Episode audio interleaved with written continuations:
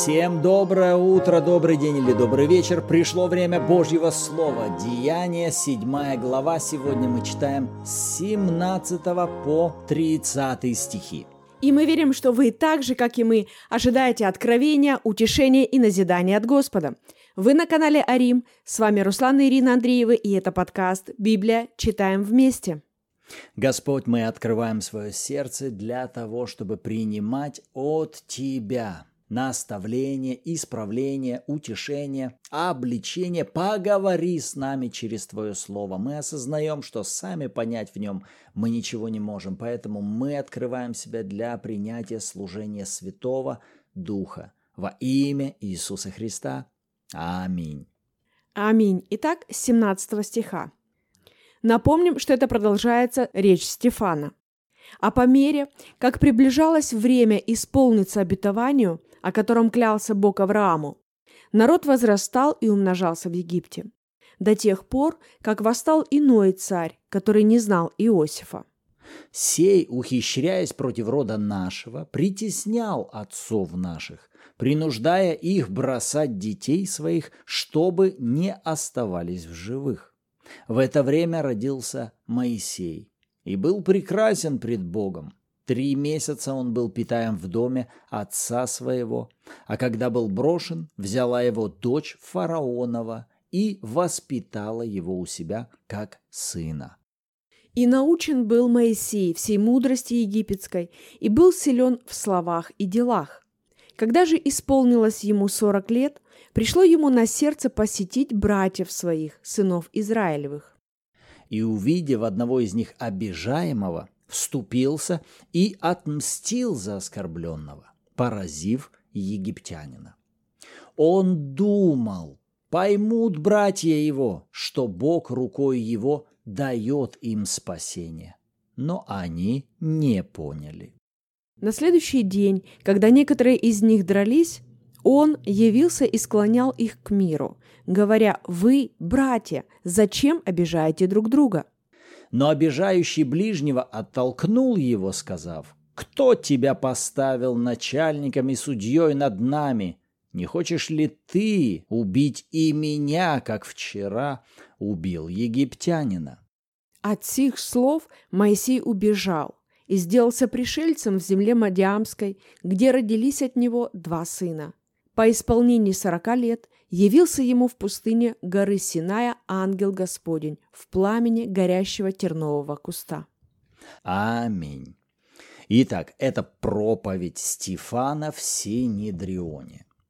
До этого, если вы помните, он начал с Авраама, с его выхода из странствования по земле обетованной. Затем он говорит об Исааке, переходит к Иакову, после описывает жизнь Иосифа и переселение всей семьи Иакова в Египет.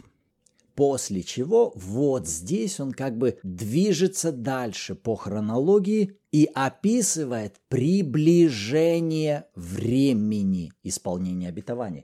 И как раз вот эта фраза «приближение времени исполнения обетования» она меня привлекла, потому что на самом деле сейчас Стефан как раз и пытается связать вот то обетование, которое Бог давал Аврааму, когда заключал с ним завет, что потомки твои умножатся в земле не своей. Они будут притесняемы, но через четыреста лет я их выведу с великим имуществом и введу их в землю сию. Эту клятву Бог давал еще Аврааму. И, по сути, вот это клятвенное слово Бога каждый еврей, каждый человек завета должен был хранить в своем сердце. Так вот, сейчас Стефан и говорит: по мере, как приближалось время исполниться обетованию. То есть мы сейчас видим, что народ завета приблизился. Приблизился к чему? К тому, что сейчас будет исполняться клятва Бога, обещание Бога. Какое? Выход из этой территории и введение в нашу землю. Но интересно, что в следующих стихах Стефан решает описать не только приближение времени исполнение обещанного, но также он описывает и оппозицию, агрессию, которая сейчас проявляется через некоего, как он называет, иного царя. Посмотрите в восемнадцатом стихе. «Восстал иной царь, который не знал Иосифа». И этот царь, он, написано, ухищряется против людей завета. И для меня вот этот царь однозначно представляет из себя человека, который не Богом направляем, а дьявол осуществляет через него свои планы. И как только вот в восемнадцатом стихе я дошел до Иосифа, то мои глаза поднялись на стихи выше. А выше Стефан интересную особенность выделил именно в жизни Иосифа. В прошлый раз мы читали с девятого стиха, посмотрите. «Патриархи по зависти продали Иосифа в Египет, но, внимание, Бог был с ним». Отметьте, раз. Второе. Бог избавил его от всех скорбей его. Третье. Бог даровал ему мудрость. Четвертое. Бог даровал ему благоволение царя египетского. И Бог устроил так, что фараон захотел поставить его начальником над всем Египтом и над всем домом фараона. И когда я поднялся и перечитал эту историю с Иосифом, и тут же посмотрел на всех остальных людей завета, то я вспомнил, что в это же время, можно сказать вот так, параллельно, то, что происходит с Иосифом в Египте, вот то, что мы перечислили сейчас, пять пунктов, Бог с ним, Бог избавляет от скорбей, Бог дает мудрость, Бог дает благоволение, Бог поднимает его и делает его начальствующим в земле египетской. Но тут же параллельно другие люди завета, Иаков и его сыновья, они почему-то не переживают таких проявлений в своей жизни. Такое впечатление, как будто Бога с ними нет. И они не избавляются от скорбей, а скорбей у них становится все больше и больше. Еды у них становится все меньше и меньше. Они не возрастают, а они уменьшаются. Они не поднимаются, а они опускаются. И первый вопрос, который у меня возник: почему такая разница? Это что, Бог лицеприятный? К одному благоволит, а к другим нет. Но на самом деле ответ, почему у Иосифа вот такое проявление Бога, а у тех же людей завета другое проявление, ответ на этот вопрос вращается только вокруг того, что из себя представляют взаимоотношения каждого из этих людей завета с Богом. Потому что, глядя на Иосифа, мы видим человека, который, во-первых, принял слово от Бога, хранит это слово внутри себя и ходит в совершенном уповании на то, что Бог приведет свое слово к проявлению. А когда мы посмотрим на Иакова и на братьев Иосифа, то мы увидим людей, которые легко открыты для принятия лжи. Посмотрим на Иакова, он легко верит лжи, исходя из того, что сейчас ему приносят его дети, вот окровавленные одежды его любимого сына. И он принимает решение: я буду верить в то, что мой сын растерзан и погиб. Поэтому, когда мы смотрим на Иакова, мы видим человека, который легко проглатывает ложь. Когда мы смотрим на братьев Иосифа, мы видим людей, которые легко несут эту ложь. Эти носители лжи, этот верующий в ложь. Отсюда затем и получаются результаты проявления благословения. А если сказать по-другому, их отсутствие. На Иосифе это проявляется, на тех людях завета это не проявляется. Но почему я сейчас поднялся именно в историю с Иосифом? Потому что как раз Иосифа Бог поднял и поставил в позицию отца фараона. В бытие вот так даже звучит. Бог сделал меня отцом фараона. То есть фараон все доверил Иосифу. Он приходил и советовался, скорее всего, обо всем у Иосифа. Вот так Бог возвеличил своего человека и соединил его с правителем страны. И Стефан здесь указывает: «И затем весь род Иосифов был перемещен и поселен в земле египетской. И они живут затем на этой земле четыреста лет. И когда, вот опять мы возвращаемся, но восстал иной царь, который не знал Иосифа». И вот здесь у меня вопрос: а почему теперь в этом поколении, спустя четыреста лет, нет такой же связи людей завета с царем, который поставлен в этой земле?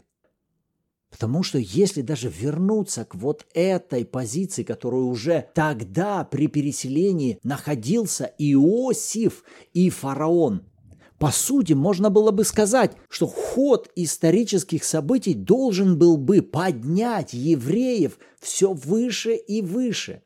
И вот эта связь мудрости Божьей через людей завета должна была не отходить от престолов царей.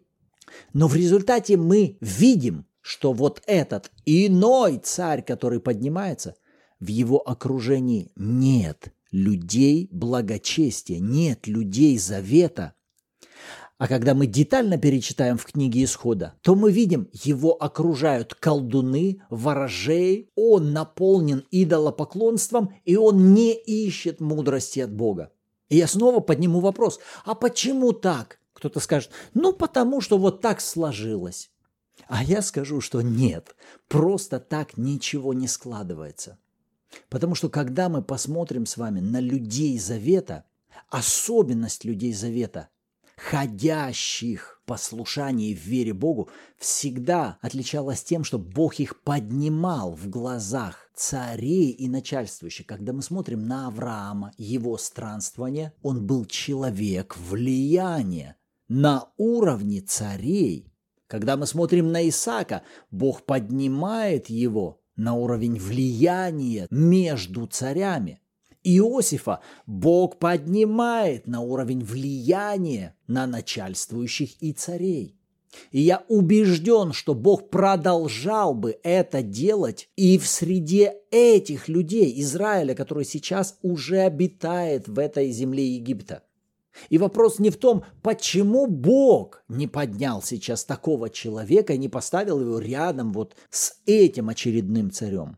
Вопрос больше должен подниматься: почему не нашлось в среде Божьего народа людей, взаимодействуя с которыми бы Бог мог поднять и поставить своего человека рядом с престолом этого царя? Потому что если мы будем продолжать все еще думать, ну это Бог, как Бог там решает с царями, так все и происходит. От нас что тут зависит? Тогда мы так с вами и будем оставаться в позиции просто созерцающих, а не владычествующих на этой земле. Но апостол Павел в послании к Тимофею, он говорит: совершайте прежде всего молитвы, прошения, благодарения за всех человеков, за царей и начальников, чтобы вам иметь жизнь тихую и безмятежную. Апостол Павел указывает, что результат правления руководителей страны напрямую связан с тем, как совершают свои молитвы о них люди завета. Потому что он указывает: у вас будет получаться жизнь либо тихая и безмятежная, либо не тихая и очень мятежная. Если что, если вы будете совершать молитвы, будет получаться вот это. Если не будете этого делать, будет получаться другое. Поэтому, конечно, можно все списать и сказать: это потому, что вот цари такие, вот такое правительство. Или же можно сказать: это потому, что мы бездействуем, это потому, что люди завета не делают то, что Бог говорит им делать. Поэтому этот восемнадцатый стих: «Восстал иной царь, который не знал, и который начинает двигаться под действием духа Антихриста». Я это больше рассматриваю как следствие того, что из себя представляло в то время состояние и взаимодействие людей завета в том поколении. И это нам потом подтвердит вся книга Исхода, описывающая настоящее состояние этого поколения. Насколько они были в вере, насколько они искали Бога и были послушны Богу. И возвращаясь к этому фараону, смотри, в девятнадцатом стихе о нем написано, что он, ухищряясь против народа нашего, притеснял отцов наших, принуждая их бросать детей своих, чтобы не оставались в живых. И в этот раз эти три слова, они обратили на себя мое внимание. Ухищряясь, по словарю это также означает запутывать, обхитрить. Притесняя также означает делать зло, мучить, угнетать, наносить вред. А слово «принуждая», смотри, это слово означает также делать, творить, сотворить. И здесь мне Господь сразу напомнил эту важнейшую истину, что ни один человек не является суверенным, независимым. Существует только два царства. Либо царство Бога, либо царство дьявола. Нет золотой середины под названием «человек». Нет нейтральной позиции, нейтральной территории. Ну, я подумаю, с кем мне быть, с Богом или с дьяволом. Я пока ни с кем не хочу быть, значит, я пока не готов вот к Иисусу обращаться. Я вот пока побуду в неком нейтралитете. Друзья, нейтралитета не существует. То есть человек всегда сотворяет. Что такое сотворяет? Это участвует в каком-либо проекте, в каком-либо деле. То есть он помогает осуществлять какой-то проект, достигать какой-то цели. Но в данном случае, когда мы смотрим на этого фараона, и мы видим то, что он делал, он сотворял проект по уничтожению новорожденных детей. И кто в здравом уме назовет подобные проекты вообще нормальными? И я понимаю, что каким-то образом этот человек в своей голове это оправдывал. И это не что иное, как взаимодействие с мудростью душевной, земной, бесовской. Это плоды того, что этот человек сотворял, сотрудничал с определенным духовным миром, и это не был духовный мир Царства Божьего, это был духовный мир Царства Тьмы. И опять мы с вами, друзья, приходим к тому, что мы выбираем, с кем нам сотрудничать.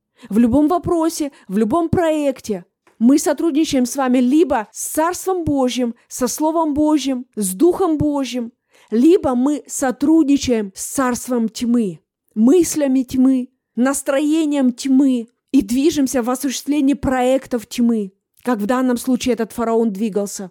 Потому что на самом деле ни одно царство, ни второе не может осуществлять свои проекты на этой земле без участия человека. И почему нам важно анализировать и обращать внимание на то, с кем именно мы советуемся? Да потому что, друзья, невозможно, сотрудничая с царством тьмы, получать результаты Царства Божьего. Так не работает.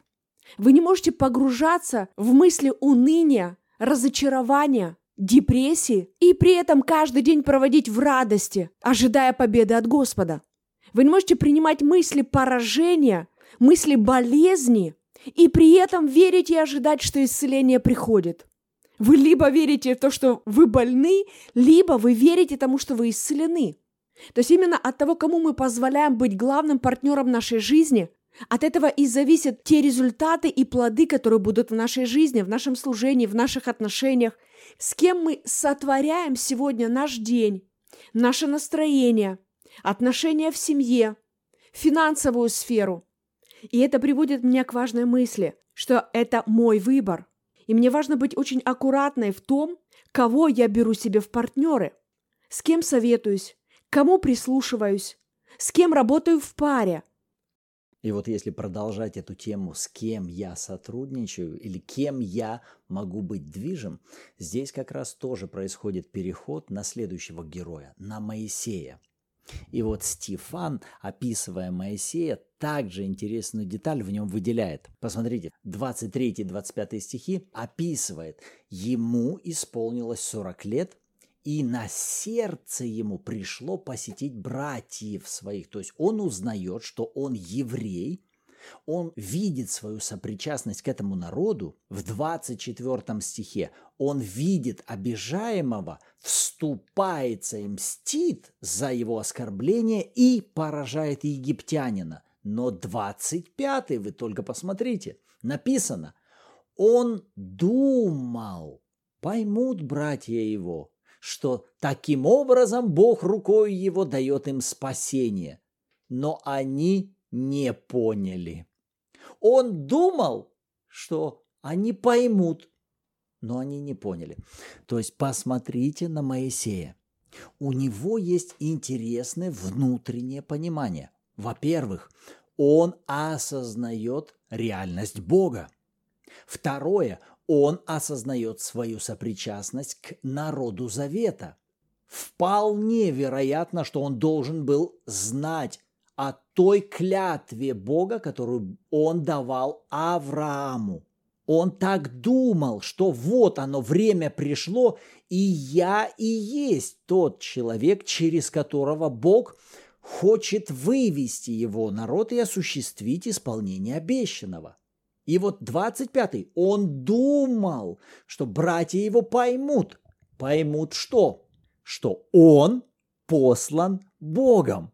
То есть Моисей пытается донести им это понимание, но посмотрите, каким путем. Можно сказать, путем плоти. То есть у него не было на это посланничества от Бога. У него не было на это слова от Бога «пойди и сделай». И вот эта история, она мне понравилась именно тем, что вначале Стефан описывает Моисея, который движим, можно вот так сказать, неким рвением и естественным энтузиазмом, но у которого нет слова от Бога на то, чтобы делать. А когда мы ниже опустимся и начнем смотреть на другого Моисея, и как раз в следующем выпуске мы начнем рассматривать Моисея, который пойдет и уже будет совершать свое служение не просто от энтузиазма, а всякий раз он будет делать то, что Бог говорит ему делать. И вот этот двадцать пятый стих, он крайне важен для каждого из нас. Потому что мы с вами тоже можем, глядя на других людей, пытаться им что-то доказать своим поведением, своими убеждениями, пытаться доказать, что Бог с нами, и Бог стоит за какими-то нашими действиями. И, может быть, вы со своей стороны долгое время уже пытаетесь сделать все, чтобы люди поняли таки вас и поняли, кто вы. Но послушайте, мы не призваны к тому, чтобы кому-то что-то доказывать. Когда мы посмотрим с вами на Иисуса, то мы видим с вами образец того, что Он делал. Иисус не ходит и чудесами, знамениями не доказывает людям: смотрите, я так хочу, чтобы до вас же дошло, что я и есть тот, который послан Богом. Нет, Иисус не творит чудеса и знамения, чтобы люди поняли, кто Он. Он в своем служении делает то, что Отец ему говорит делать. Вы понимаете, это разные вещи. Делать что-либо, чтобы доказать людям, или же делать только то, что Бог говорит нам делать.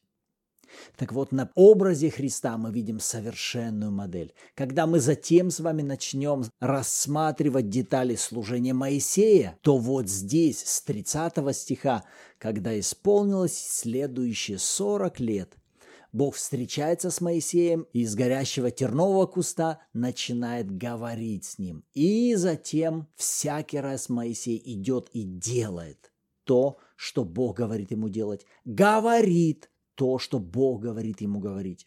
Поэтому на Моисее и проявляются затем сверхъестественные результаты осуществления Божьего замысла.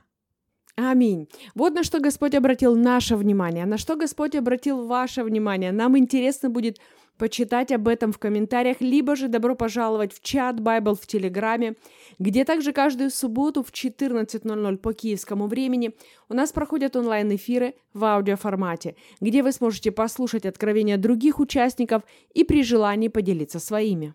Аминь. И в завершении давайте поблагодарим Господа. Отец, мы благодарим Тебя за Твою благость, за Твою милость, за то, что Ты вселился в нас и Ты обитаешь в нас Духом Святым. Мы верим в это, и мы говорим, да будет Твое проявление в нашей жизни очевидно, да будем мы послушны тому, что Ты говоришь нам делать, да будем мы всегда говорить только то, что Ты сказал, и да не будем мы давать место врагу во имя Иисуса Христа. Аминь. Аминь. Рады были быть сегодня с вами. В следующем выпуске услышимся.